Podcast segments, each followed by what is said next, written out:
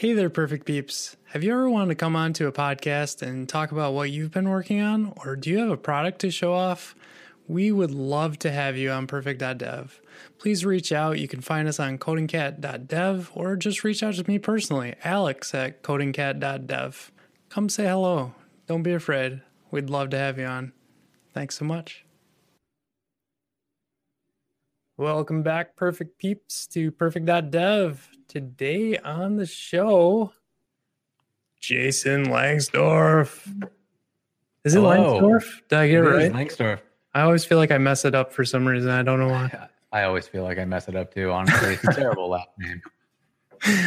I think it's a great last name. I, I hate Patterson. It's like not unique enough. So I, I do have. Uh, I'm the only Jason Lengstorf in the world, so my That's SEO is on point. That I is will, awesome. I will say before, like I, I, you know, I had to Google for all the research side of this, and I'm like, you're the only one. It's kind of amazing. Yeah, I- I- in that in that regard, I'm happy. I have a, a friend of mine. His name is Nate Green, and uh, he has to compete with like professional Oh. athletes Yep. and professional singers, and it's like, oh my goodness, I can't even imagine what that SEO struggle must be like. you have to have a business name with that. Yeah, Alex, I feel like you're probably in the same boat. I kind of run into the are you related to James Patterson or like, you know, one of those one off things. I'm like, no, no one's related to me. In West Michigan, they always ask me about Postmas, but I mean, that's Yeah. just locally. So Well, uh, so yeah, for folks for folks joining in, um, we are talking about moving from WordPress to Jamstack today, which is super exciting. I don't know how many times you've talked about this so far, but we're going to pretend like it's your first time, I think, and just ask you some ridiculous questions. Um, Perfect. I'm into it. so just a little background on Jason. Jason has an amazing uh, Twitch channel, uh, maybe beyond that. Um, I always watch it on Twitch, so I don't know if you're on other things, but it's called Learn with Jason.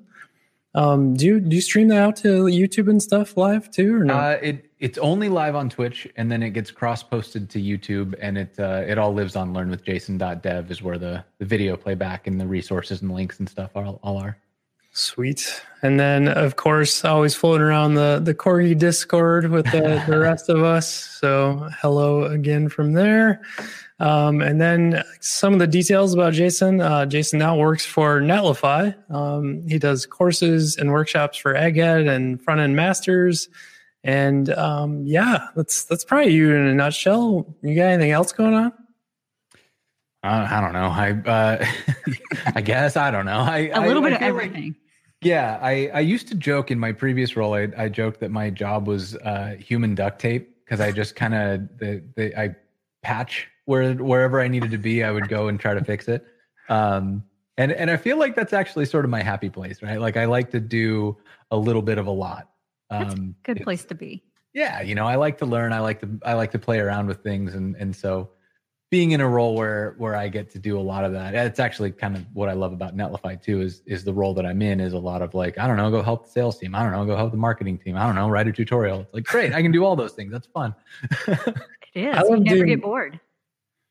Yeah, I, I think a lot of people are the same way. I, I love doing all of that stuff, but I think Brittany can attest. I usually end up taking on too much and completely get fried, and I'm like, I'm off for the night. I I gotta sleep. Like, there's too much going on, especially when con- contextually you go from like, uh, you know, coding to like tutorial mode to video Mm. editing to marketing. And it's like too much, too much shift. Yeah you gotta you gotta split it up by day i like i have my um i have to kind of contextually group my my work so it's like okay so like thursday is the day i'm gonna write stuff and i'll do emails and tutorials and, and proposals and then it's like all right friday though i'm just coding like nobody nobody talk to me i'm quitting slack like Nice. That's really cool. That's a that's a good way to break it up. I should do the same thing. Just block off whole sections. That is. You keep your head in the same space and you are more productive that way. I feel like if you block things off together. hmm Yeah, the, there's a, a really a really good infographic I saw about the the cost of context switching, and like you you effectively lose twenty percent of your time whenever you context switch. So if you're context switching between five things, you're only like ten percent of your time is actually productive. That's crazy. So it you know keeping single context is actually really really important for for getting anything done. Yeah, Yeah, that's an amazing point. I, we talk about it at work all the time. I haven't heard the, those exact numbers, so that's that's kind of crazy to think about. Speaking of context switching, I guess we should dive into the topic. that was a nice transition. Such a good like that one? segue. That was pro. Yes, I'm getting good at this podcasting stuff. Um, so yeah, uh, Jason's here to talk about, and it kind of goes along with your new role a little bit, I would say. Um, so all about uh, migrating from WordPress to Jamstack, and our, our first question that we have for you is, what is Jamstack, and what does it mean to you? So, as you can imagine, I think about this a lot. So, um, the the Jamstack is a it's a web architecture, right? So, our our goal with Jamstack is to get the site set up in such a way that it is the most maintainable, the most like efficient to produce, and the so it comes down to a couple guidelines. Uh, with the Jamstack, you're building a decoupled front end. So there's there's an actual like firm boundary between the front end of your code and everything else. Uh, you are pre-compiling as much as you can. So whenever possible, if you've got data that can be loaded ahead of time, pre-compile that down so that you don't have to rely on those APIs to be live. That gives you more resilience and flexibility. Um, and then you want to pull in everything else as needed. So you pull in data either at build time when you can, or on the client side when you can't, uh, or through serverless APIs if you need to do some, or actually through any APIs. You know, you can build you can build a custom like node microservice and and have that as as something that powers your front end and it's still jamstack like i think a lot of times people are like well you can't have servers on the jamstack you can. Just don't build them into your your ui layer. Like that's the only rule. Yeah, we're we're getting that sneaky territory of there's no such thing as serverless. You know, there there's servers mm. everywhere. And it's Yeah. like, yeah, okay, like let's get to the definition a little bit further here. There are servers, you're right, but serverless is just what you explained, right? It's that Mhm. separation and making sure the UI isn't hitting a server. So um we always talk about or I always say like we want to be as like static first as possible and then from there um kind of move past that. And I think what you know what we're kind of focused on here, the WordPress side to it was always Mhm. the opposite, right? So it was the server um, side generated code that's coming back, and um, PHP's gotten a lot of flack in my opinion. Like I don't love writing it, but it, I still think it's a, a great language. There's a reason I think I think Facebook is still uh, running a lot of their code out of it as well. Um, but of course, they've fully embraced React on the the Jamstack side of the the house. Um, yeah. So the the next piece that we were, we were kind of, or the next question, we always hear like WordPress holds thirty percent of the internet um, up. Uh, do you feel like that's still the case, or maybe now that you've been at at Netlify, you kind of have kind of jumped in there further and seen some stats? What do you think? Is it is No, I think- WordPress pulling away? I mean, the so the thing about WordPress is that WordPress really is kind of an unparalleled experience for managing websites on the internet. Um, and and I I don't think that anything out there has really managed to make it as easy to just say I want a website. I clicked a button. I have a website. And and like there are options out there like you know you see the Wix and you see the um uh, that's the only one I can think of right now. Webflow. Webflow. Well, it, yeah, and but like those, the kind of like what you see is what you get. Editors and and those are fine if you have zero opinions about your your site, and and like they do work. You can get a great site out of that. But like when you when you start wanting to customize, usually you fall off a cliff so hard that those those sites become kind of unmanageable, right? And then you're mm-hmm. then you're unhappy with it, and then you want to move to something else.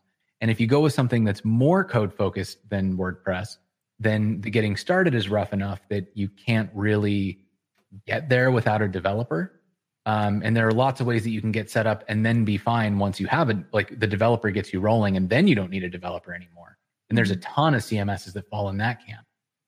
But that like that sweet spot where WordPress is like, you know, you click a button and then you have a website, and then I go through a list of themes, and I'm like, oh, that one looks cool, and I click a button and now I have that theme. And then I go through a list of plugins and I go, oh yeah, yeah, I use MailChimp. I'll click that button. And then you, you know, like the the the ease of getting something built on WordPress, there's a reason that it's so popular. And I, I think that, you know, it it kind of set a standard for how to manage backend content. Um, and that's not to throw shade at anybody because I think that a lot of the headless CMSs are are giving them a run for their money in terms of of coming in with really excellent experiences for for editing content. But like WordPress has been doing this for years, and they're they're really good at it. A little, so, little bit of a head start, right?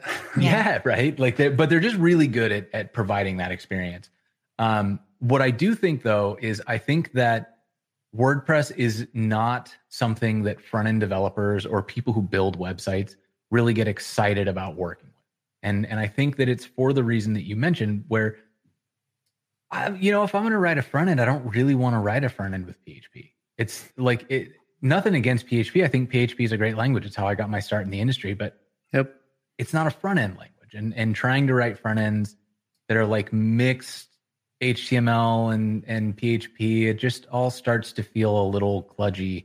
And I'd rather use something, you know, I'd, I'd honestly I'd rather start with plain HTML and work my way up to until I need something like React. And and uh, if if I can use Eleventy to build my WordPress site, great. If I can use Gatsby or Next or or whatever to use my my WordPress site, great. Now I can do anything because I can do all the front end stuff that I like, and I don't have to worry about this complicated contact uh, content layer. Like the the CMS is is world class, and now my front end can be world class instead of whatever the the PHP thing would let me get to or like hack in there on top of it.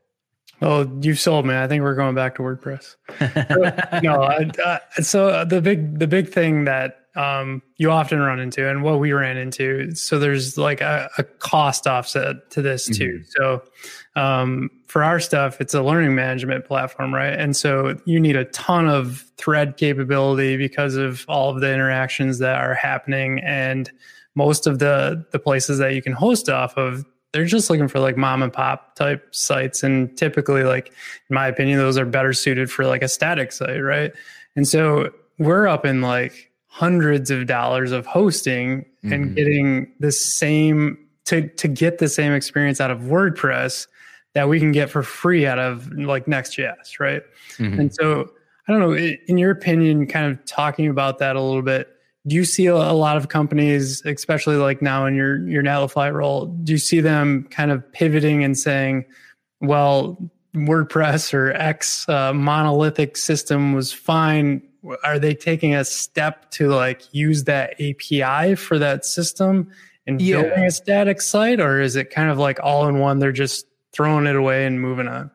Um, I think it it depends on what somebody is is trying to accomplish. You know, I think like you you brought up a, a few good points when when you're talking about um, hosting for WordPress. Like when you when you go to the Jamstack, the, a lot of the reason that companies go to the Jamstack is not because they're super stoked about like using a static site generator. It's it's because by you by making that choice to pre-compile your UI, you're buying yourself a much lower infrastructure overhead, a much lower risk deployment pipeline, the, the opportunity to be able to deploy to production automatically multiple times per day. Um, you also get this like stability guarantee. If you if you build off of your WordPress site and everything is statically compiled, you can shut down the WordPress site mm-hmm. and the live site is still there. So you don't need to keep your WordPress database or, or server up at all. You know, you could theoretically have it completely off the internet and behind your company VPN and people edit in the VPN, and then when it goes published, there is no line from the the public website to the WordPress. So some of those things that you see, like WordPress sites get hacked or WordPress sites go they go down because they get overloaded or or all of these different things. Those kind of disappear when you use this Jamstack thing. And mm-hmm. instead of needing the the thirty dollar a month hosting that's specialized for for WordPress, you can use the the free tier of Netlify and a you know a five dollar DigitalOcean droplet for your your WordPress site, and you're like you're off and sailing. I did a thing with um, I did a stream with Colby Fayock on Learn with Jason, where we used Amazon Lightsail, oh, and wow. setting up a Lightsail WordPress instance would cost three fifty a month, like three dollars and fifty cents, uh, and it's more than enough machine to handle a, a static install. So there's this. Is that a, is that like a one click install or is there was, kind of? It was pretty darn close. It actually took me longer to log into AWS than it did to set up the Lightsail. Oh yeah.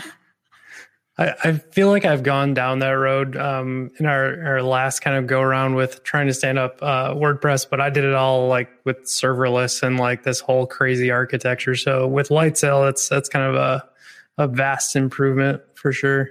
Yeah, you know, and and like you know, if if what we're talking about is like we we as as front end developers, we want the control over our front end.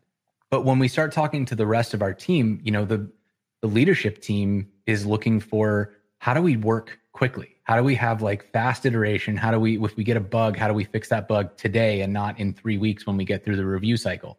If we have a, a new feature request, how do we get that out?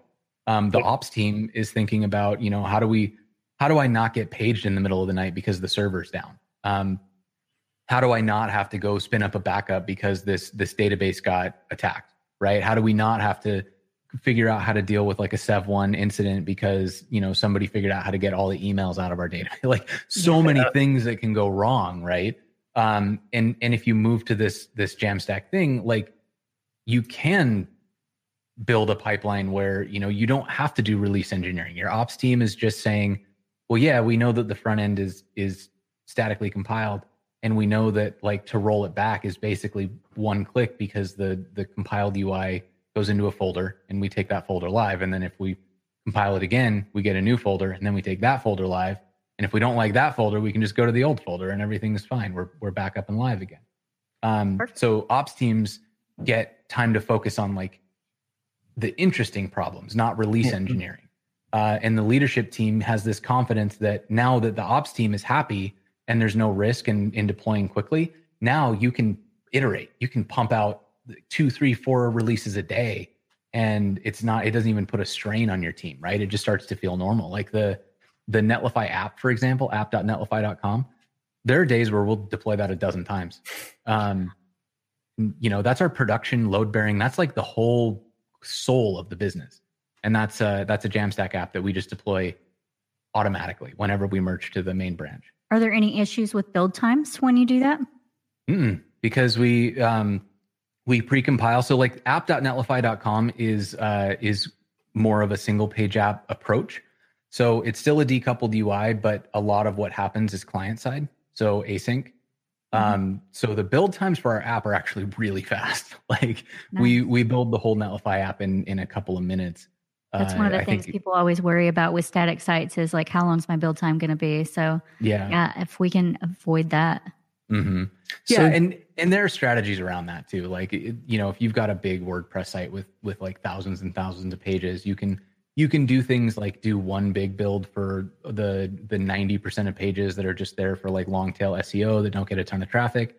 And then your top 10% of pages that actually change, like build them as part of a different process. You have this, we've got this really nice setup on Netlify, and you can do this on any host where you just set up a proxy for like your, you know, your archive route or your your routes that you're not super worried about, you deploy those from one instance that maybe that one takes an hour to build, but it's also going to build once a year.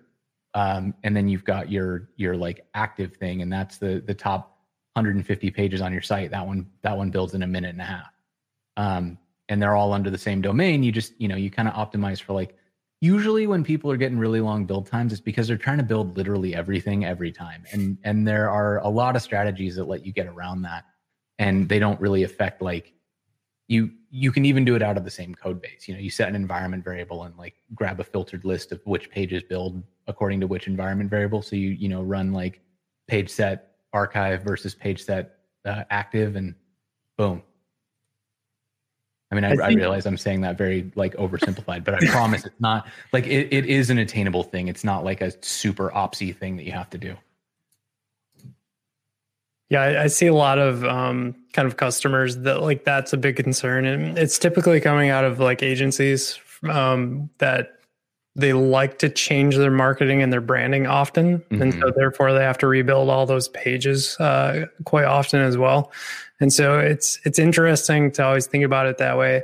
And I think the the coolest solution, the reason that I I feel like Gatsby's somewhat a little behind Next.js on this is that regeneration portion. So I know um, Netlify just uh, is about to do a big conference seminar. Not sure what I call it, but we're kind of talking about how to do uh, Next.js on mm-hmm. on Netlify. Um, the only thing that's been holding us back from making that move is actually the the regeneration side to that. Do mm-hmm. they have a solution for that yet?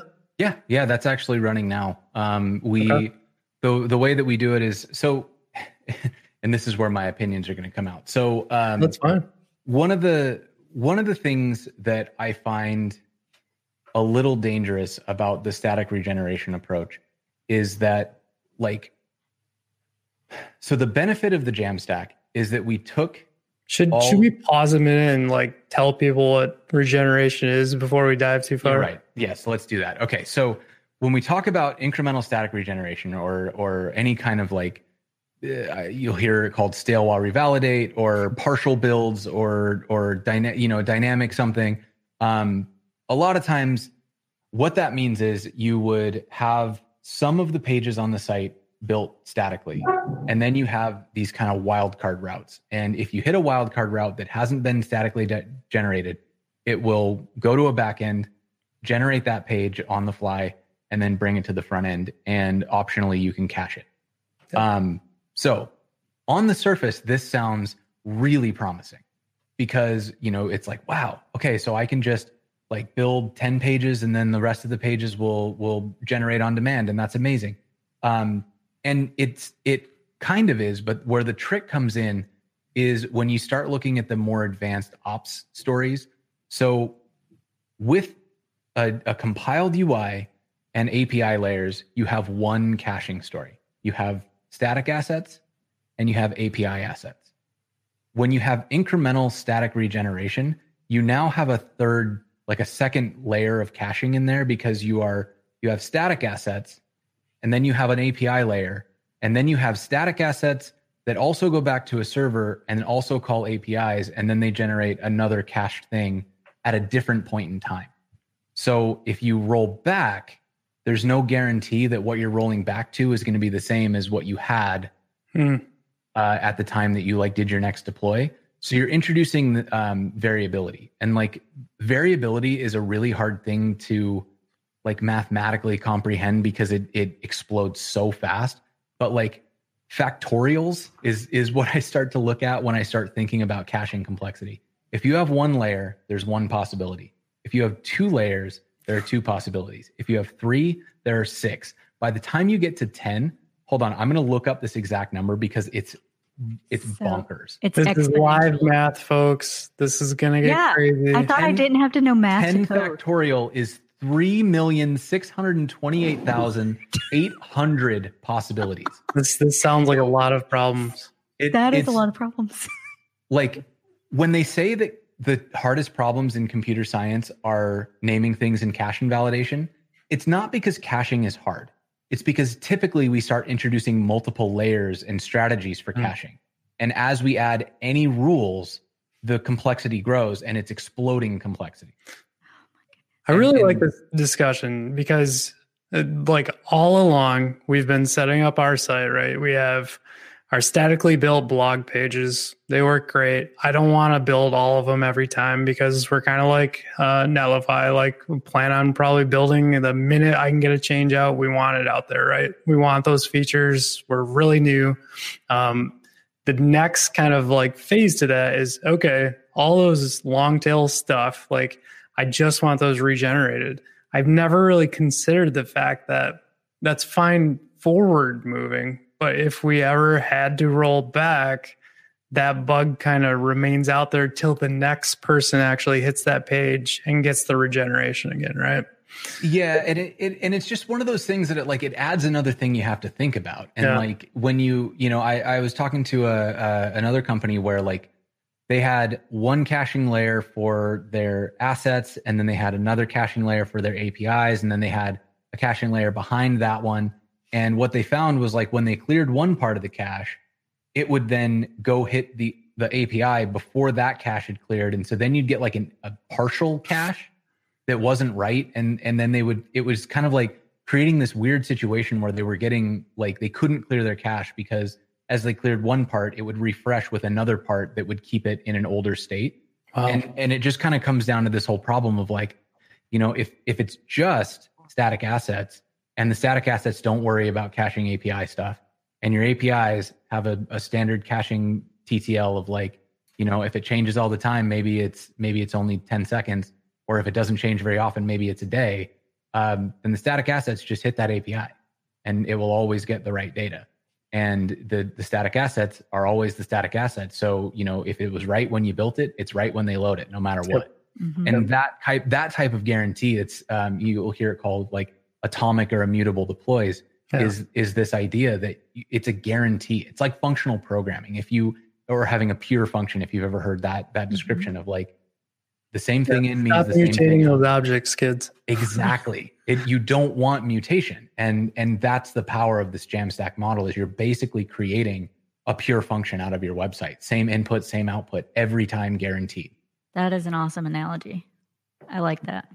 Yeah, I feel like we've talked about Jamstack a million times, and we've had Guillermo on, and we've talked about Next.js, and every time we talk about, it, I'm just like, oh, it's amazing, and it is. It, it's literally, it's an amazing tool that that we're using today.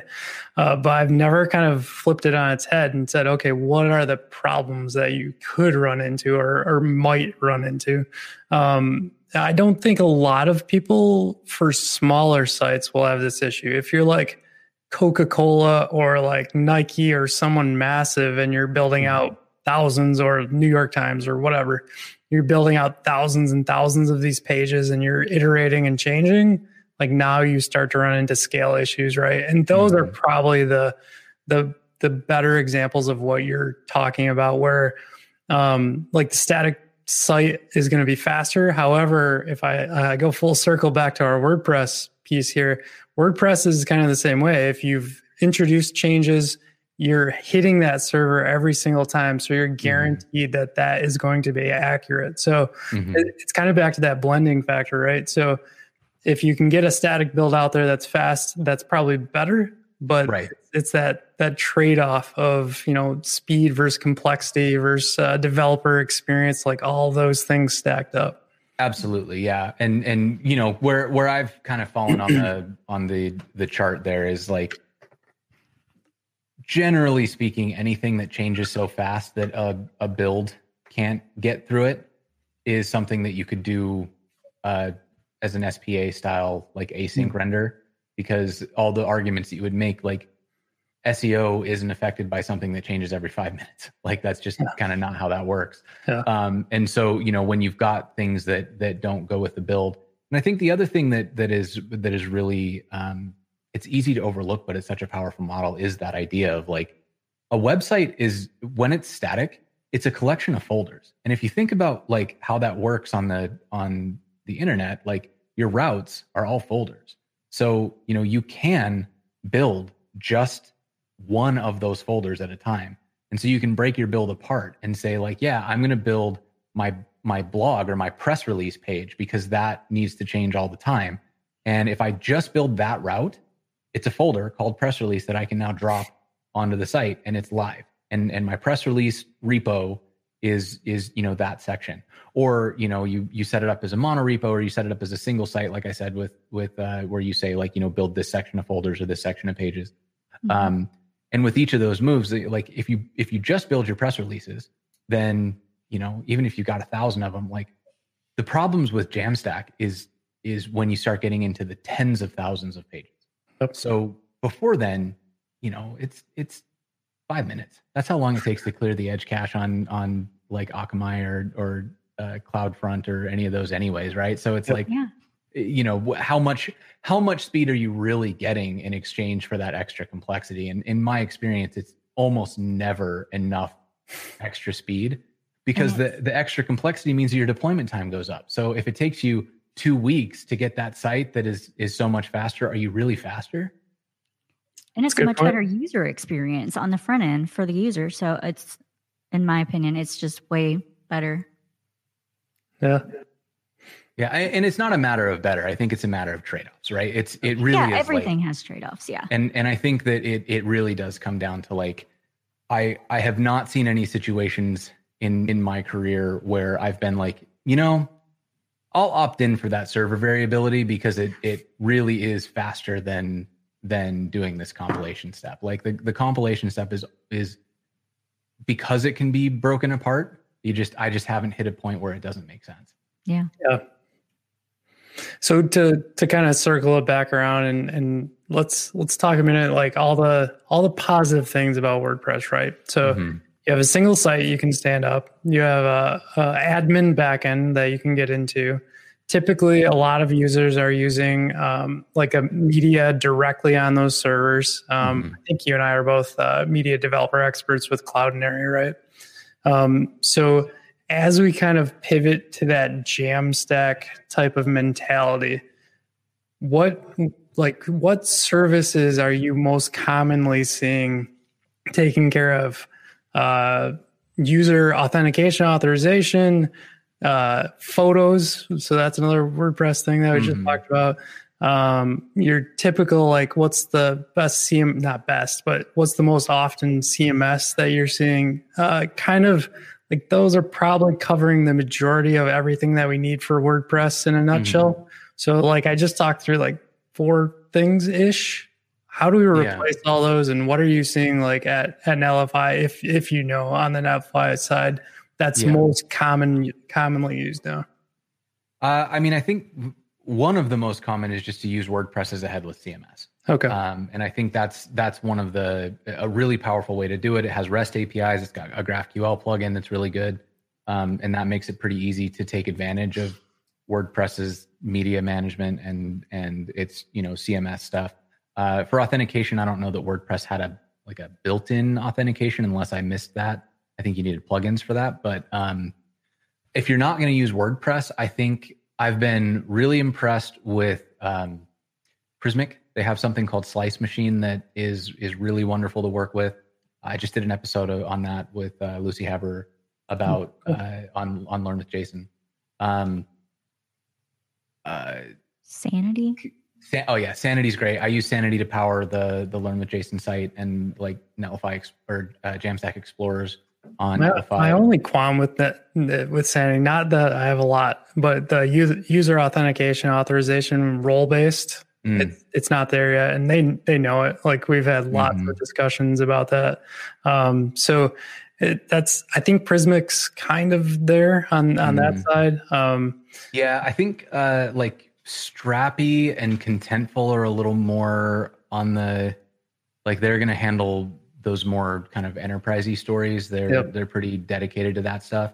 And Uh, I, I believe Sanity, once you're up in the enterprise uh, version of it, has the story completed. It's just Oh, okay. the lower yeah. versions. So Yeah, yeah. I mean, uh, and and these are where like kind of depends on what your goals are because uh, like on the free tier, Prismic and Sanity really stand out. Uh, Yeah. But when you start needing those enterprise use cases, then you know they they they are really good. But like Contentful has built its entire product off of being a, a enterprise ready content management system. Um, so it also kind of how many people are going to work with this content? What type? What? How many different types of content are you putting in here? How flexible does it really need to be? Um, and you know, also how much work do you want to do to set this thing up? Because like Yeah. something like uh, like Strapi is kind of point and click, or, or Prismic is point and click.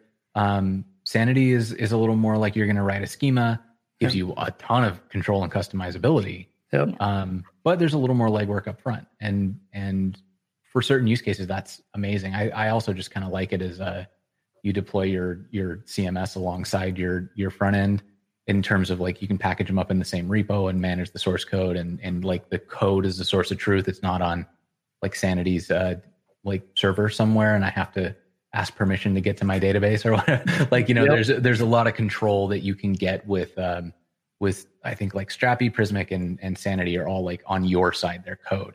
Um, Prismic gives you code, but it like generates all of that code, so you're not actually editing it yourself, um, unless you wanted to for some reason. but uh, you know, and and and those are all like they're all pretty good for uh, on the front end dev side, not taking away too much of your control, giving you a lot of uh, a lot of freedom in terms of like what comes out. It's a, a pretty friendly API. For Auth, I uh, I like Auth Zero. I think they've done a good job for that. Um, I think if you you know if you're trying to get into something de- like something lightweight, uh, Netlify has an identity product that I think is really good for the the kind of initial use case. It's um, it'll do like role based access control, um, but you know it's not going to get into like the really heavy use cases of like we need SAML or we need things like that. Like you, yeah, you can probably use the underlying library GoTrue if you want, but you're starting to get into like roll your own solution territory. Um, if you're going real heavy, Okta is really powerful. Yeah. Uh, Okta is also just like so expensive. uh, I was gonna say the, the price I think for for at least the people listening to our podcast, it just completely sorry. yeah. Um, but yeah, there's some. I mean, there uh, another one that I really like for auth that is kind of a an unknown is OneGraph. Um, OneGraph is so powerful for this because it like combines OAuth from all these powerful services. Uh, so you can use your Spotify account or your Netlify account or your Google or GitHub or whatever to log in, Sounds and then like they give you these kind of shared tokens, and you can go in and access all this this different stuff on different um, platforms and build like really complicated queries. I can go to your GitHub account and then using your your GitHub repo info, I could drill into like what Spotify songs you might like, and I can do that all in one query. It's really really powerful. um, that I, I, a GraphQL enthusiast dream, I think. I have to I have to throw this up. A fan for all of us, of hey, course. Colby. Colby's Colby's throwing a, a wave at our our way. We were just talking about you, Colby. We forgot a CMS. His his ears were probably burning. We, we forgot Netlify CMS. Oh yeah, Netlify CMS. That's if you want to go all Git based. Um, yeah. Netlify CMS is is pretty great. Yeah, so th- I think that's an interesting thing. I've seen people use the Git API directly for a lot of it, but the the the like backed um, Netlify's authentication kind of comes into play in that one too. So it makes it a lot more powerful, in my opinion. Mm-hmm. Um, yeah, it's you know, it's it's the sort of thing that like I really like Netlify CMS for teams that are all developers because it it under the hood is Markdown. Yeah. And so yep. you're going to be using GitHub as your your workstation, you're going to be writing Markdown and that whole flow lives inside of GitHub. So I've noticed that Netlify CMS is not great when you're trying to bring in like the marketing team. It can yeah. be super frustrating for them because they're like, we don't use GitHub. We don't really live in GitHub. So why are you making us write content in in this like GitHub site? So um, that's that's interesting. We're gonna do a pod, I think next week, um, with Agility CMS. They're they're mm. Canadian based CMS, but they've been around a lot longer than I realized, and so their focus is more towards like marketing and content um, mm. versus like the data side of it. So it's kind of interesting. All these different CMSs are trying to find like their their own like uniqueness in the in this spot um, for to fill that need. Um, the one thing I'm kind of curious about, and maybe Brittany and I are the only crazy people out there, but we're basically writing everything from scratch. And I'm I'm curious if you see that often too. So two products that I, I usually use are Firebase to handle mm. all of what we're talking about, and somewhat newer um, is AWS Amplify. Mm. Uh, also, kind of holds all of those key solutions, right? From storage and images to authentication to database. And then you have GCP or AWS under the hood that you can just scale out to whatever you need to do. Absolutely. Are, you seeing that as well? Or is it kind of like those are for niche products and enterprise level stuff? I think so. Firebase is dope. I've I've uh, I've done a couple episodes with David East from the Firebase team on like how it works, setting some stuff up, and it's like it's such a cool thing. Um, Amplify, like I've, I I I love like Nader Dabit on that team, and I I think they do such good work over there. Um, what I have noticed about Amplify though is that Amplify is really really good for the happy path, and then when you step off of it, you kind of end up in this really kind of murky AWS netherworld because it's like and and like that that's not necessarily a bad thing like you know yep. it's it's just that Amplify was built for like this use case. And if you follow that path, you're going to be in such good shape. They do so much for you. Yep. Um, but AWS is a big world. So as you get deeper into AWS, as you're using Amplify, you're going to look over there and you're going to say, dang, that looks cool. I want to use that thing. And then you're going to try and Amplify is going to fall over. so um, the cool part, I don't know how long it's been since like you checked out the Amplify side of things, but the extendability with their cloud templates now, like you can basically use anything you want, which is oh, cool amazing. Like you can just keep extending and extending um, wherever you need to go. So well, maybe they solved that then because I, I didn't see the cloud templates when I when I last. Uh, yeah, there, there, was a moment in time there where you couldn't run your own stacks and stuff like that, and mm. now now with cloud formation you can do you can stand anything up you want. So okay, I maybe, I, maybe I owe a retraction to AWS then. no, I, I, think it's a it's a fair thing, and you're not wrong. Um, there's a lot of hidden things that come with uh, pre-canned amplify stuff that's going on um, and yeah i'm part of aws community builders so anyone wondering that's why uh, i kind of talk through this all the time um, but the, the interesting part to me when we talk about that wordpress piece again and that's what this mm-hmm. this whole show is about if you want to go into firebase or you want to go into amplify you better spend some months like getting things going because it's not that one click deploy still. Mm. So I think people are starting to figure out with Jamstack, there's a need there that you need this like one click type of solution like WordPress has. So uh, StackBit's one that comes to mind. Um, what's the forestry? Is it forestry? Is that one? Yeah, forestry does that. Yeah. So there's there's a couple that float around out there. I think that's almost the next phase that we're getting into with Jamstack is the the templated. We have your CMS, we have your auth, we have like that whole piece that gets back to to WordPress uh, coming down there. But now here's my thing. Why don't you just use WordPress then? Like that's that's the trouble I'm having with it, right? I, I think you know one of the one of the things that I've heard that has been um, it's kind of stuck in my brain since I've heard it is that the the web is a slow cycle of bundling everything up into single solutions and then unbundling them into independent solutions. Yeah. And you know we're we're seeing that happen with uh, like WordPress was this hey let's put everything into WordPress and then we saw the downsides of that because you're you're using WordPress and it's great for managing your blog and holy crap is it terrible for managing a forum. um, and and so we thought well maybe we shouldn't put everything into WordPress but it isn't really fun to manage like a WordPress site that's completely independent from a Shopify site that's completely independent from your your like discourse site.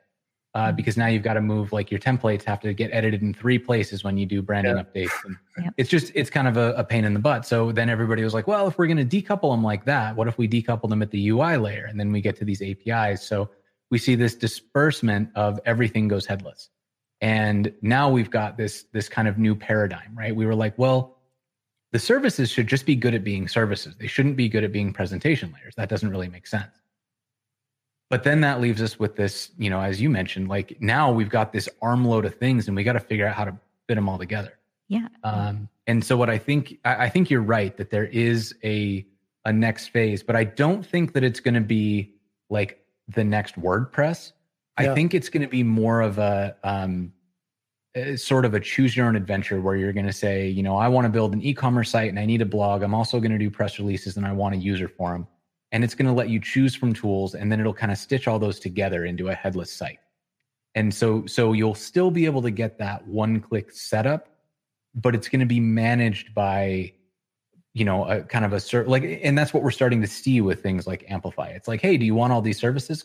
Use our CLI and we'll make choices for you." Or like Netlify. Hey, do you want to deploy this? We'll yeah. take care of the the git and the build and the deployment and the role. You know, like we're we're kind of bundling up these things that are possible, but kind of cumbersome to do on your own. Yeah. And I, I think that the decoupling of of everything on the the front end is opening up the market for someone to do that well. I think the I, trick though is going to be it's going to have to be somebody who doesn't have a vested interest in competing on one of those vectors. Yes. Yeah. I, th- I think the next kind of phase two, like you, you talk about CLI type solutions, and it's like you want to go almost further past that, even right? Like it needs to be click install, and you know my yoga instructor can handle it from there, type of thing. And she doesn't even have a clue that it's it's part of a thing. Like Yeah. most Right. people that get on and go to like WordPress.com or whatever, they don't realize they're on WordPress. They just need to create a site, right? Right. I think that's kind of going to be the next piece. I will say that like even standing up our own uh, Learn Dash site on WordPress, there Mhm. was so many additional things for like a cart checkout and Shopify, and you you like go down the list and it's like, wait, am I not just doing Jamstack here? So it's kind of both sides to it. I think you covered it very well. Um, I, I have a question from Brad Fields out here, kind of on the same same topic we were talking on here. Says, uh, what what would your top choice of CMS for making life easy for the marketing team? Question mark, and for a dev who is new to the Jamstack to implement. Um, so I I think Agility CMS is very interesting to talk through. Um, FlameLink is is pretty interesting. They're Firebase. Mhm. I don't know. I'm curious. What what do you think? I think if I, if I was looking for something that was that was pretty friendly for a marketing team, um, I honestly might reach for headless WordPress. Um, I, I think because I I think the experience is just pretty polished in terms of of getting them in. Uh, another one that I would look at is is right now I would probably look at uh, Prismic because I think that the work they're doing is is really good in terms of it's a it's an easy UI to understand. It's it's nice to work with as a developer, and they offer some features that are pretty hard to implement in the Jamstack, like um, preview links. So when you make edits in Prismic, it'll give you a link to a draft, and you can open that in the browser, and it'll actually open the page with some special JavaScript stuff that will let you see a preview of the content. Um, That's really cool. And there are a couple of providers who have implemented that, but uh, a lot of them have like pretty server specific stuff and a lot of hosting things. So you can, you know, you can do it through like a very specific cloud provider if you build your site in a very specific way. Um, but the gen- the more generic approach is uh, is kind of few and far between. So, you know, WordPress has previews, but you would have to like implement your site as a WordPress theme as in addition to implementing it as a Jamstack site to get previews to work in WordPress right now, which is not really what anybody's up up for. Yeah. Um, but like with with Prismic, they've they've put a lot of thought into solving that problem, and um, so that that to me, it can you know like the episode that we did, it was 90 minutes long, and in that 90 minutes, we were able to like build a new site, build a front end for the Prismic site, get it deployed to production, get some preview links running. Like it was it was kind of astonishing how much we were able to do in that that 90 minutes. Yeah, that's really You did that with incredible. The WordPress one too, right? The word, yeah, we got a ton done with WordPress too. Like I, I will say, like it feels like a whole new world uh, with things moving to to a like headless model. Because once you learn how APIs work, like if you can pull in Yeah. data from an API, you are you now have superpowers in this world. Yeah, you because have access to everything. exactly you can pull in like from literally anywhere you can pull in data and the the process of working with it and displaying it is is more or less the same on the front end. So you've you've just leveled up as a developer. You crack it once like oh i can pull data from wordpress. Great. I can also now pull data from github or youtube or stripe or anywhere because apis all kind of work the same. Hmm And one of the things with WordPress, they've held that market for so long that it's familiar to those people. So, like you were saying, like if it's a marketing team, you're going to want them to be familiar with what they're looking at and they're going to be familiar with that. So, Yeah, and it, it depends on the requirements too, right? Like, are they writing long form posts where they just want to have effectively, you know, a word a word document that they can type whatever they want in, or are they trying to do like really intricate pages with, uh, you know, like the the scrolly telling blocks where they need like a hero image and then a big newsletter box and then a block of three testimonials and and that that would change my my recommendation too because like you know uh, WordPress can be good for that, but you do have to do the you've got to do like their page builder, the Gutenberg thing, and you, that means you've got to build it for Gutenberg, and then you've also got to build it for your your public site, and you've got to figure out a way to make that look right, and it's it's just a lot, right? Um, Yeah. And I, I think that that's that was another thing that I thought um, the the Slice Machine product from from Prismic did pretty well. Uh, Contentful's pretty good at that as well, with the the more like stick content into very specific blocks and then display those blocks on a, a website. I, I think for marketers, they still have a hard time with like contentful from from my experience. They're still like, why am I putting this here and it looks like that over there? And they can't like contextually put those two things together. And I'm like, if you type these two boxes in, they look like this fun little thing card that we built over there. Just trust me. And they're like, yeah. All right. I, I, I mean, I struggle with that abstraction too, right? Like if, if I, if I fill out a, a big long form and that turns into magic somehow, I'm kind of like, oh, wait, how, okay, so this goes here and this goes here. And, and, you know, so I, I, I can definitely sympathize with and that. Almost I, inevitably, if you don't have a way for them to preview, um, like mm-hmm. exactly what they're writing, they're like, I didn't want that. And it's like, okay.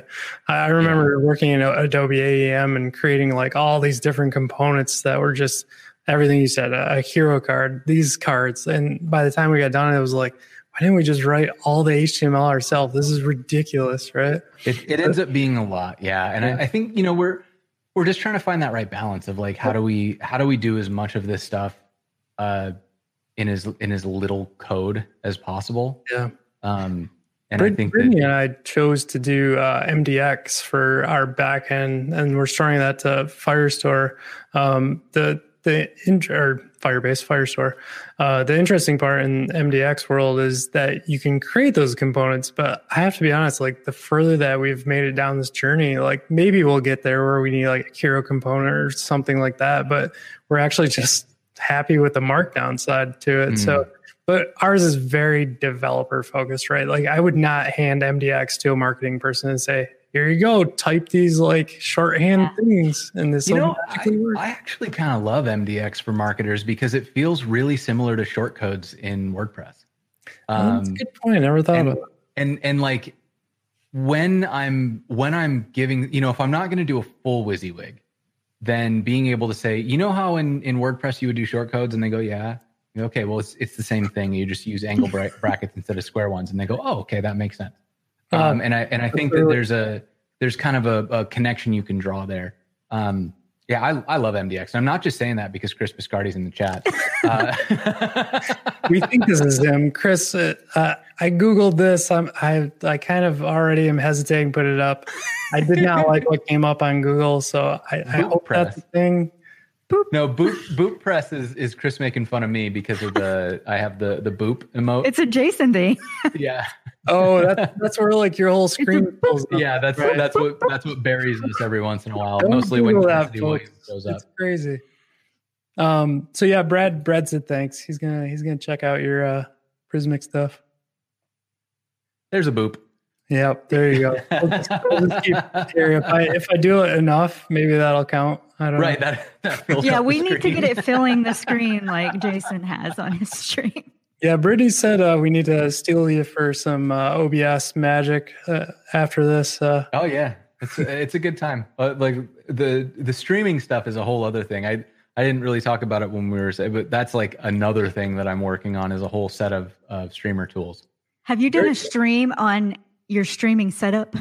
Not on my streaming setup. I've done some like streams where I work on the streaming setup, but not one where I like walk through it. Okay. Can, can we, we have back on for that because I really need to know. Yeah, I could. I, yeah, let's talk about it. It'll be it'll be great. That would be awesome. Um, let's see here. I, I've looked at all of our questions. We've hit a lot. We've circled around a lot. I, the only last thing that I brought up and then completely forgot to bring back up was the um, the two big things on the web, right? Images and videos. Like, ah, uh, yeah. The only story that I have, and it's my go-to, is Cloudinary for mm-hmm. images. Is there another option that you would throw in there?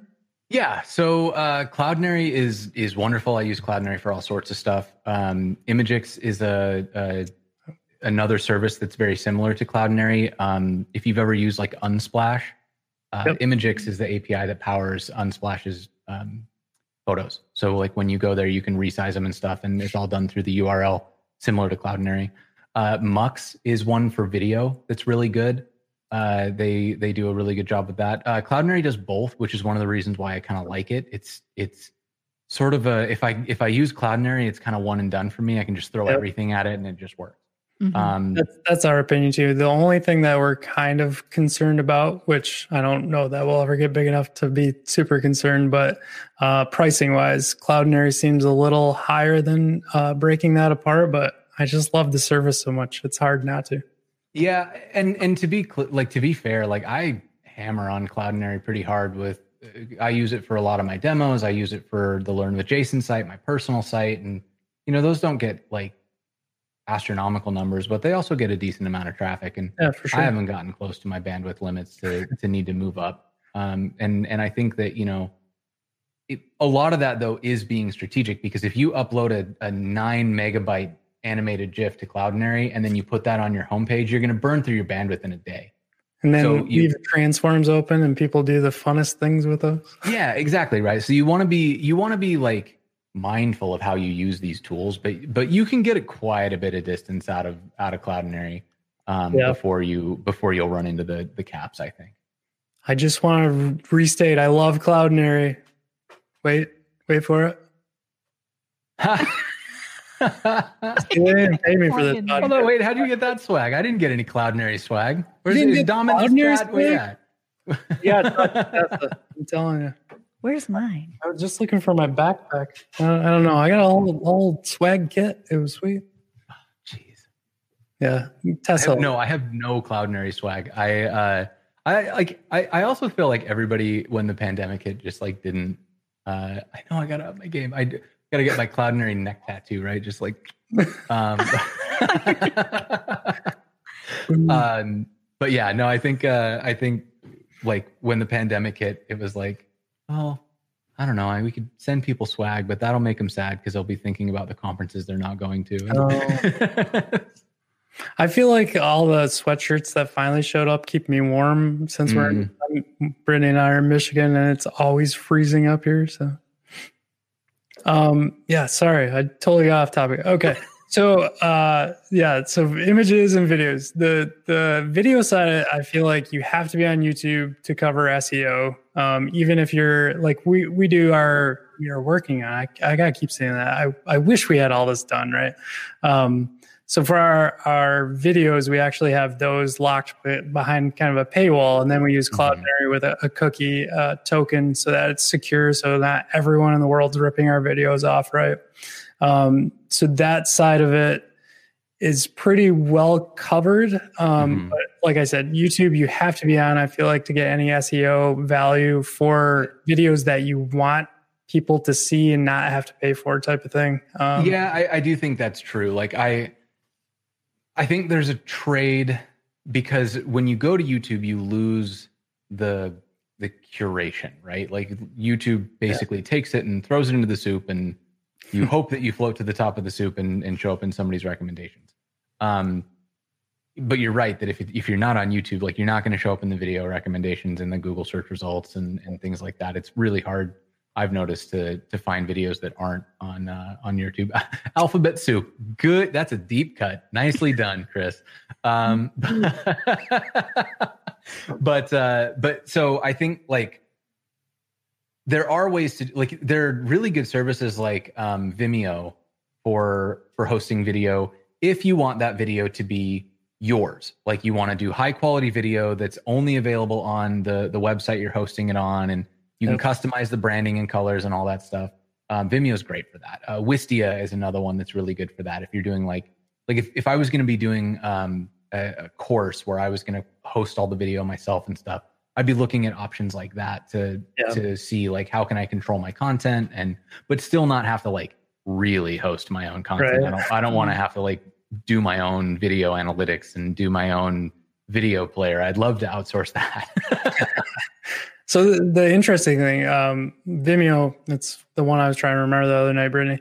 Um, Vimeo, I think is great. Wistia tends to get crazy expensive quickly, in my opinion. Um, we've we've looked at that too, and they have a weird way of marketing like your videos too. So Mm. like great service, don't get me wrong, if you want to use it, but it it feels more strategic for if you want an app or something specifically for video, which is great. I mean, Mhm. it's another topic, another segment of what we're talking about. So I love those two.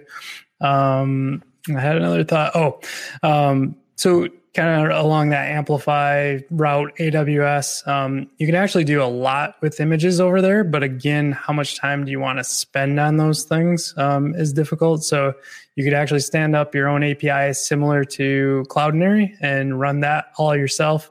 I do find that's the cheapest option for both video and image but you lose you don't lose. You would have to do so much customization versus a platform as or a software as a service uh, setup like we're talking about. So another another uh, he is he is on top of his game tonight. Come on. Um, so yeah, I, I think I think if you just cared about price and you didn't care about like developer experience or like just getting to market as fast as possible. AWS is probably going to be your, your cheapest option for these things. So I do always like want to throw that out there. Um, if you're moving off WordPress and you want to get into the Jamstack world, you'd have to be pretty massive to care about those certain things and not use software as a service. So just throwing that in there too. Mm-hmm. That goes a little too into something I wanted to circle back into WordPress. I feel like the developer experience with Jamstack is just so at, at, such at a higher level, I guess, than what you get with WordPress. I never, I'm a newer developer. I've only been doing this for a couple of years. So I never dove into WordPress because I felt like it was such a jump from what the Jamstack is and learning that is so much easier. Yeah, coming from a, a front end developer, which I think is your first foray into development, right? Mm-hmm. Yeah, when you when you jump from that into like WordPress, even like unless you're doing very specific theming type things, now all of a sudden you got to learn PHP and like yeah, think exactly. about servers and stuff like that. It really takes you out of it. So, yeah, yeah WordPress's model in general is like Word. There's PHP and then there's WordPress, and yeah. I feel like WordPress is like such a unique architecture. Yeah um, in the way that it's run. So it's it's very like you got to learn WordPress. You have to know WordPress. Yeah. Yeah. That's exactly what I feel like. I think you made a great point though. Like just using WordPress with the WP admin or whatever and serving as an API, it's it's a great solution for sure. Yeah. Yeah. I mean, if you because if you do it that way, then you never have to look at PHP. You're yeah. you're yeah. setting up like the WP GraphQL plugin and you just go to that endpoint and get your data and you're like, okay, this is great. I like I like just getting data. That's wonderful. Um, and and may I never look at a WordPress theme code ever again. Uh, and, and, you know, I, I like I I truly do. I run it for a couple of my friends because they yeah. they've got sites and all they really want to do is is edit their homepage once in a while and write a blog. And yep. there's really there are a few things in the in the ecosystem that are as friendly to that workflow as WordPress. Yeah. Yeah, I think there was a lot of like I don't know if hatred's the right word, anger when they went to blocks, but I think for newer people coming into that, like they really enjoy using it. So it, the, the Gutenberg it feels block. like yeah, it feels like Notion, it feels like Medium, it feels like all the other editors that you use around the web. So I, I like I am one of those people who didn't particularly care for for block based editors because, uh, mm-hmm. but I also, you know, I'm not the target audience. I'm I'm a Markdown developer. I want to yep. I want to write all my posts in Markdown and like not have to think about that. Same. Uh, so so I, I I try to withhold my salt for because it's like I was like, no, I get it. I get who this is for. And like I use Notion. I like the the WYSIWYG in Notion now that oh, I've used it. I wish Notion would like officially release an API. It would make my life so much better. Yeah, the Notion API. That's I, the no, I feel like the Notion API is like uh what was that that Guns N' Roses uh Axl Rose or what's the is it Axl Rose, right? His yeah. His album that was supposed to come out for like 30 years. Oh. that's, that's the that's the notion. I was like, where are we going with this? Are we going to sing a song? I don't know what's happening. oh, hey, you, know, you just got to follow along. I get there eventually. So it's it's funny because like uh, I think maybe maybe still to this day, but um, Next.js or not Next.js, Vercel, Next.js, I, I, one of them. They're, they're just two in, in uh, interchangeable. Um, one of them was running Notion as their backend. So they hacked their API and started building sites off of. Guillermo still does this, I think, uh, off his personal site. What? Right. Yeah, we just we just you know, it works. So we just hacked through it and figured out the API and then we just use it. And he showed me one Game day, on. brought it up, and he starts typing in Notion. And here's his static page. Just I'm like, I was like, that is crazy. Like, what Wow. happens if they tweak anything? Like you're you're done for. But anyways, I I I regress. Um, I think we are so far over our typical 45 minute time, but I love talking to Jason so much. I know Brittany's like, I think she had some caffeine today because she's like, I am so happy to talk to Jason. This is amazing." But uh, yeah, so with that said, we are diving into probably, you know, as much as I love our guests, I love their perfect picks. Uh, you know, I love our topics, but our perfect picks section, that's where we're headed next. And I just love them. Mr. Jason Lengstorf is up first. Let me get the uh, the StreamYard positioned correctly. I can Okay. never do it quite right. Wait a minute. Why do I have chocolate? Yep, that's yours. Chocolate on your screen. All right, Okay, so so- so here's here's my first one.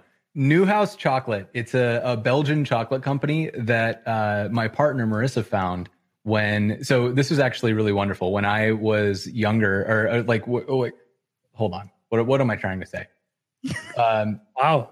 For Chris, for just- Valentine's Day, Marissa decided to uh to like buy me chocolates, and I I thought that was so charming. Uh, and and then she bought me like the small box because she knew that whatever chocolate she bought me, I was going to eat in one sitting, and that was a very very wise decision on her part because I absolutely did eat the entire box in one sitting. But these are uh, these are some of the best chocolates that I've had in a long time. Um, so I, I am really excited about these. I actually immediately bought my my mom's birthday was uh, uh, is is this week, and so I I bought her a big box of of these chocolates. Uh, I got her the bigger box because she lives with my dad, and I know my dad's going to try to eat the whole box in one sitting. So I wanted to make sure she got some.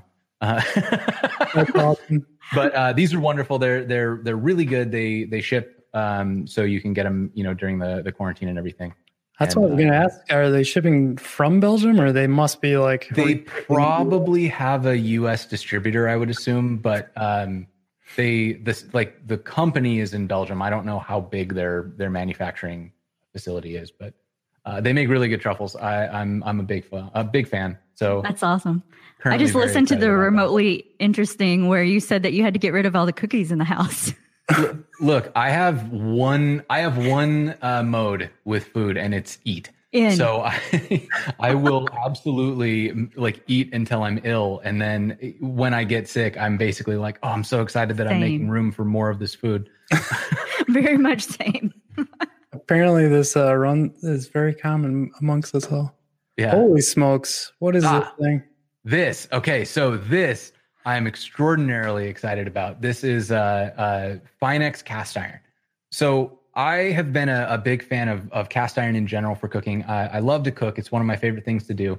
Um, and this is a Portland-based company that actually just got acquired by Lodge, um, but they do these like high-end cast iron pans, and uh, I love a couple things about them. The, the first one is I like that it's a, a smaller company. Um, I know that, that because they got acquired, they're they're not as small anymore. But um, they they also they do this kind of octagon shape, Yeah. Which uh, at first I thought was kind of gimmicky, and then I saw with the lids. You know when you're boiling something on the stove and you put the lid on, and then the lid starts to bounce, and then everything bubbles over. Mhm. Yeah.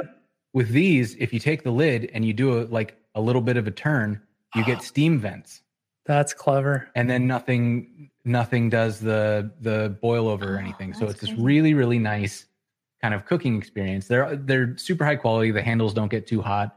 Uh, they hold heat really well. So if you're trying to to keep something hot for searing or you're trying to do a sauce or whatever, you'll you'll get really even heat because the the cast iron holds it so well. And they're um they're seasoned really well ahead of time. So Oh, if, that's if you've good. never had to season a cast iron pan, just be thankful that you never had to do it and and get one that's pre-seasoned because it's gross. can it's that go in the oven? Yeah. Oh yeah. Okay. Yeah, they're they're wonderful. They're a little on the spendier side, but you know, I I would consider that to be like cast iron is one of those things that I feel like you buy it once and it Yeah. will as long as you don't attack it with something metal, it's gonna live forever. So I have my grandmother's cast iron pan skillet. Wow. So- Mhm. It's been Yes. around longer than I have. Yeah. So Uh, the the 10 inch pan is the one that I would get. It, it, well, it depends on like how many people are you typically cooking for? Because like I, I cook for Marissa and I. I think the 10 inch pan is is plenty big. Um, but uh, if you're cooking for like five people or or or you know around that many, then the the 12 inch might be better. I got I gotta pop this up and just scroll through. I'm too, so at least time. What he said. oh boy. you're two people in one. Um, but yeah, I would recommend just the the one skillet, like the skillet, not the grill pans or the griddles or anything. There, there is like a lot on here. There's there's so much stuff in here, but uh, I'm I'm a big fan of like keep it simple. You can use one cast iron skillet for everything, um, and the griddle is just like it's a cast iron skillet but without sides. So just use the cast iron skillet. I need that. Yeah. I love it. I feel like we need to get Chris on here and do the Chris and Jason show. Anytime that I get to do the Chris and Jason show, I'm extremely happy. I kind of feel like we need to do it until one of them passes out, though. So like just a marathon. Just a I don't marathon. care if we code and then just pause and say like, "Who wants a burger?" and we'll do uh, and just keep going. All right, I'm pivoting to Brittany's picks. All right.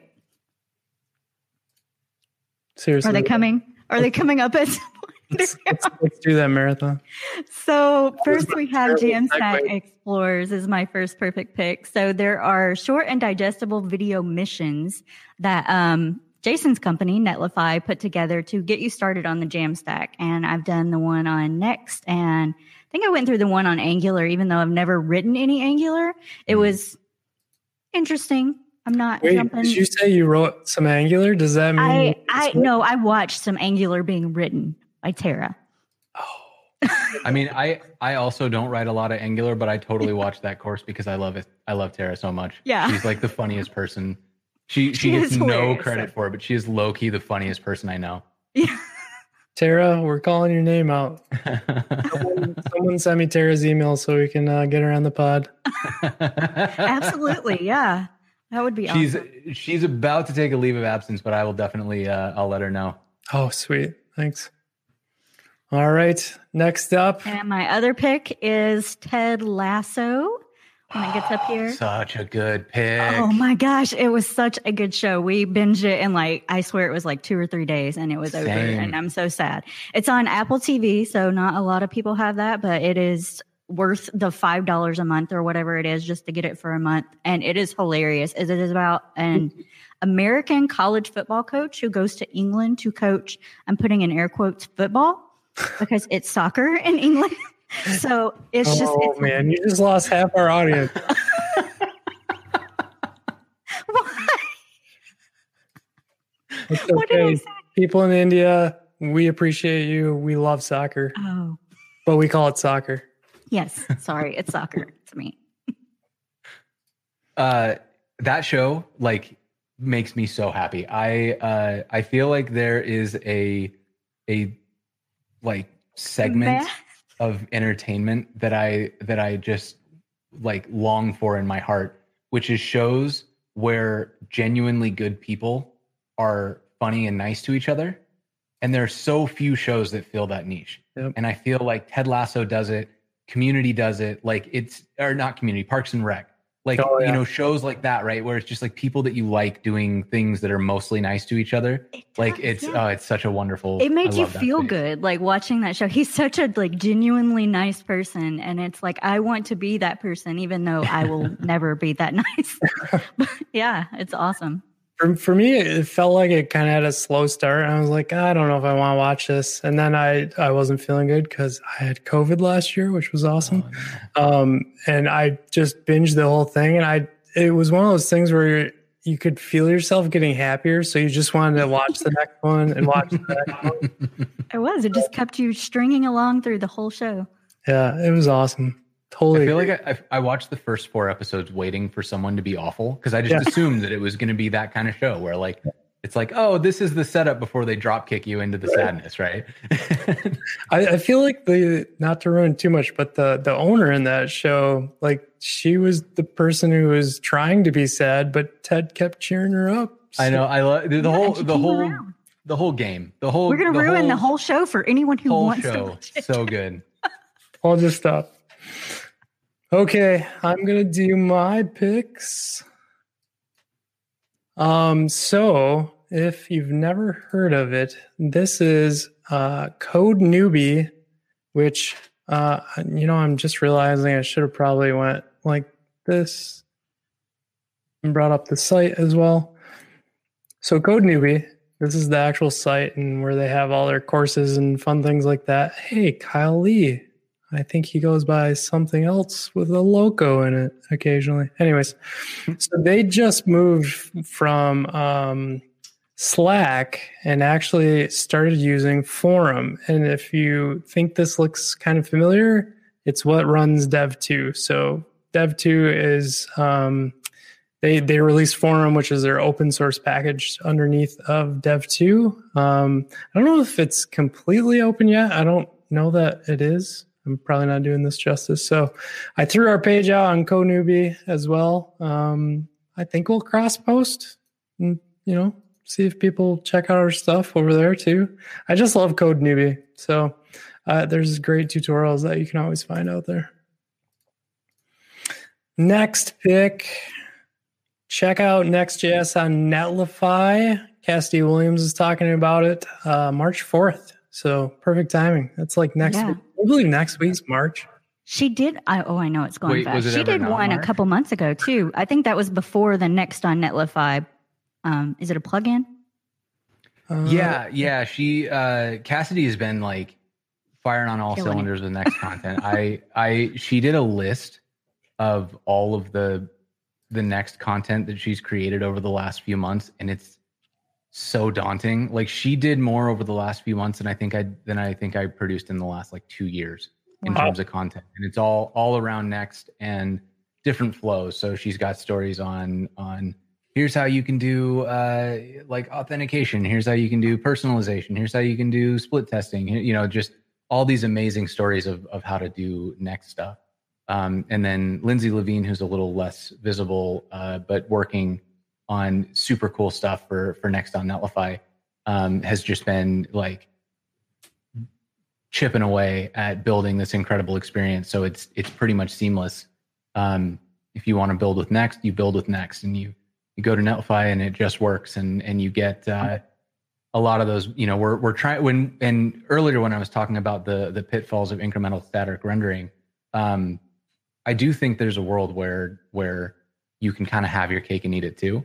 Uh, and we're we're working hard on that. So I, uh, you know, no no no promises and no details yet, but like stay tuned because Netlify is gonna gonna drop something that's gonna help, right? Like we're Awesome. we're trying to solve this problem in a way that keeps atomic deploys, that keeps that promise of like instant rollbacks, um, but that doesn't get you in this mode of like, well, you have to rebuild literally everything, literally every time, right? And and that also doesn't require you to get strategic about breaking up sites and stuff like Nice. that. But all Are of that you- is is kind of built off of the next on Netlify effort. Um, Are are you somewhat suggesting today if I said let's not deploy to Vercel, let's deploy to Netlify, everything would work, including regeneration, server side, the whole bit?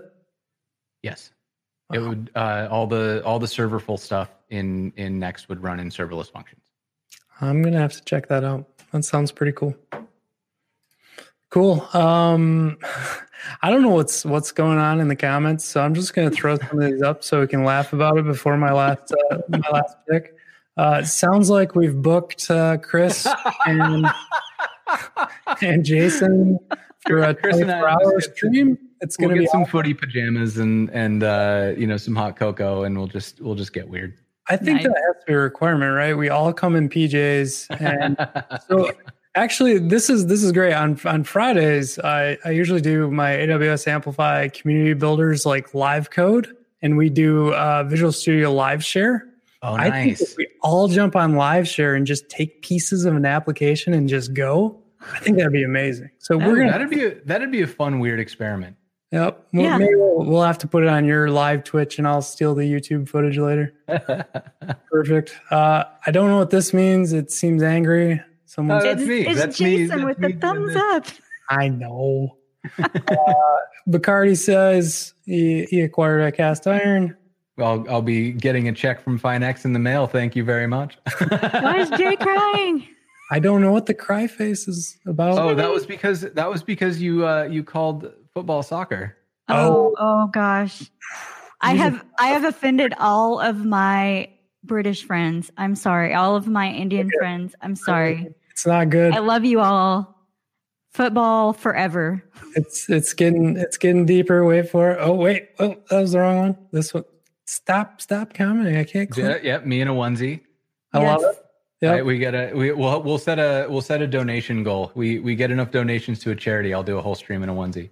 Oh man, how much do you need? I I've don't know. We gotta we gotta Yeah, find I a charity. On. Make it happen. I like it. Code for Good West Michigan. Mm. we talk about it. Hit me, we'll, hit me we'll with the offline. We'll make this happen. Uh, okay. Let's let's definitely get some more. What does this actually say? Convert with the. Oh, here we go. All right.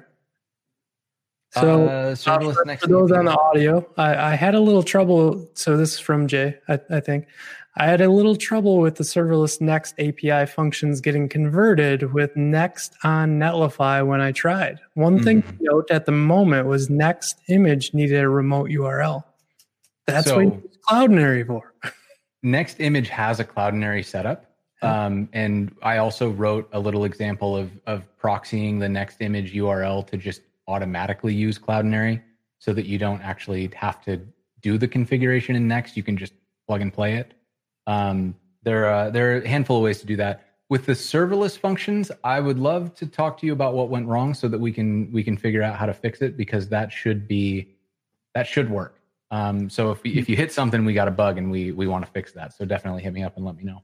So are you saying outside of the next.config.js where you usually like configure Cloudinary, there's a Mhm. different way to do that?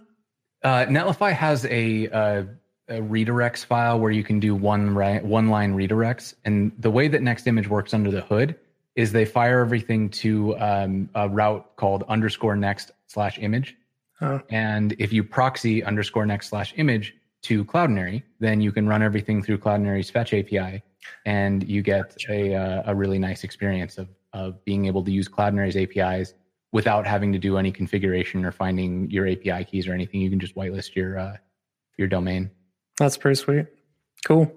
I wonder if that would work with our coding cat Media dot Coding media.codingcat CDN with them. Must. I mean, if you're just proxying. it, So interesting. We'll have to talk more. Uh, let's see. here. I spend a lot of time buried in this space, so I, I am always down to talk about this. Um, so lots of comments. I, I love this. Uh, remote loader makes sense. Yep. Neat. And uh, following with, I love the stream. That that's awesome. That's that's our whole goal, folks. If you like, Thank the you all for joining. Um, so my final pick. I know it's it's been a long time coming here, guys. Sorry.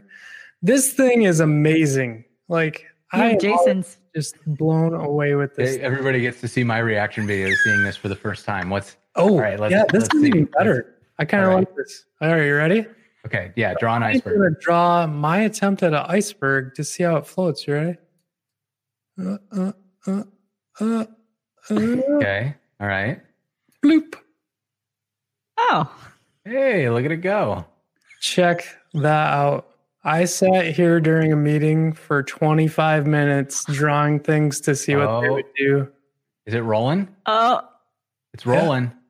Uh, it's gonna go down. Oh, Like you can look at that. I mean, what is this? Is it crazy math? Is it CSS? I don't know, but is it a that is- canvas? That is extremely fun. it's got to be a canvas. I, I didn't even check. That's how like yeah, it's it's canvas. Sweet. I, I just whew, it blew my mind. So go check that thing out, folks. Here's here's a fuller version. Here, I'll I'll draw one more. Boop. And Oh, that, all your Oh, that little that one's like a fish. oh, it made it it. floats. Oh, that's a light one. Phew. See, it's addicting, e- especially when you're trying to listen to a meeting, but you're like me and have ADD and just bounce all over the place. So. awesome. Well, Jason, thanks so much for coming on. We have to do the marathon. Uh, we'll figure out what it will take. what dollar amount is required to get uh, Jason and uh, I don't know uh, everyone in PJs. Uh, yeah. The all, next all PJs all the time. That's that's really the life I'm trying to live here. awesome, cool. Well, thanks, thanks again. Really appreciate it. of And, uh, course. Thanks so much for having me. This was a this was a blast. cool. Thank Talk- you for coming. Thanks everyone for joining. Thanks, everyone.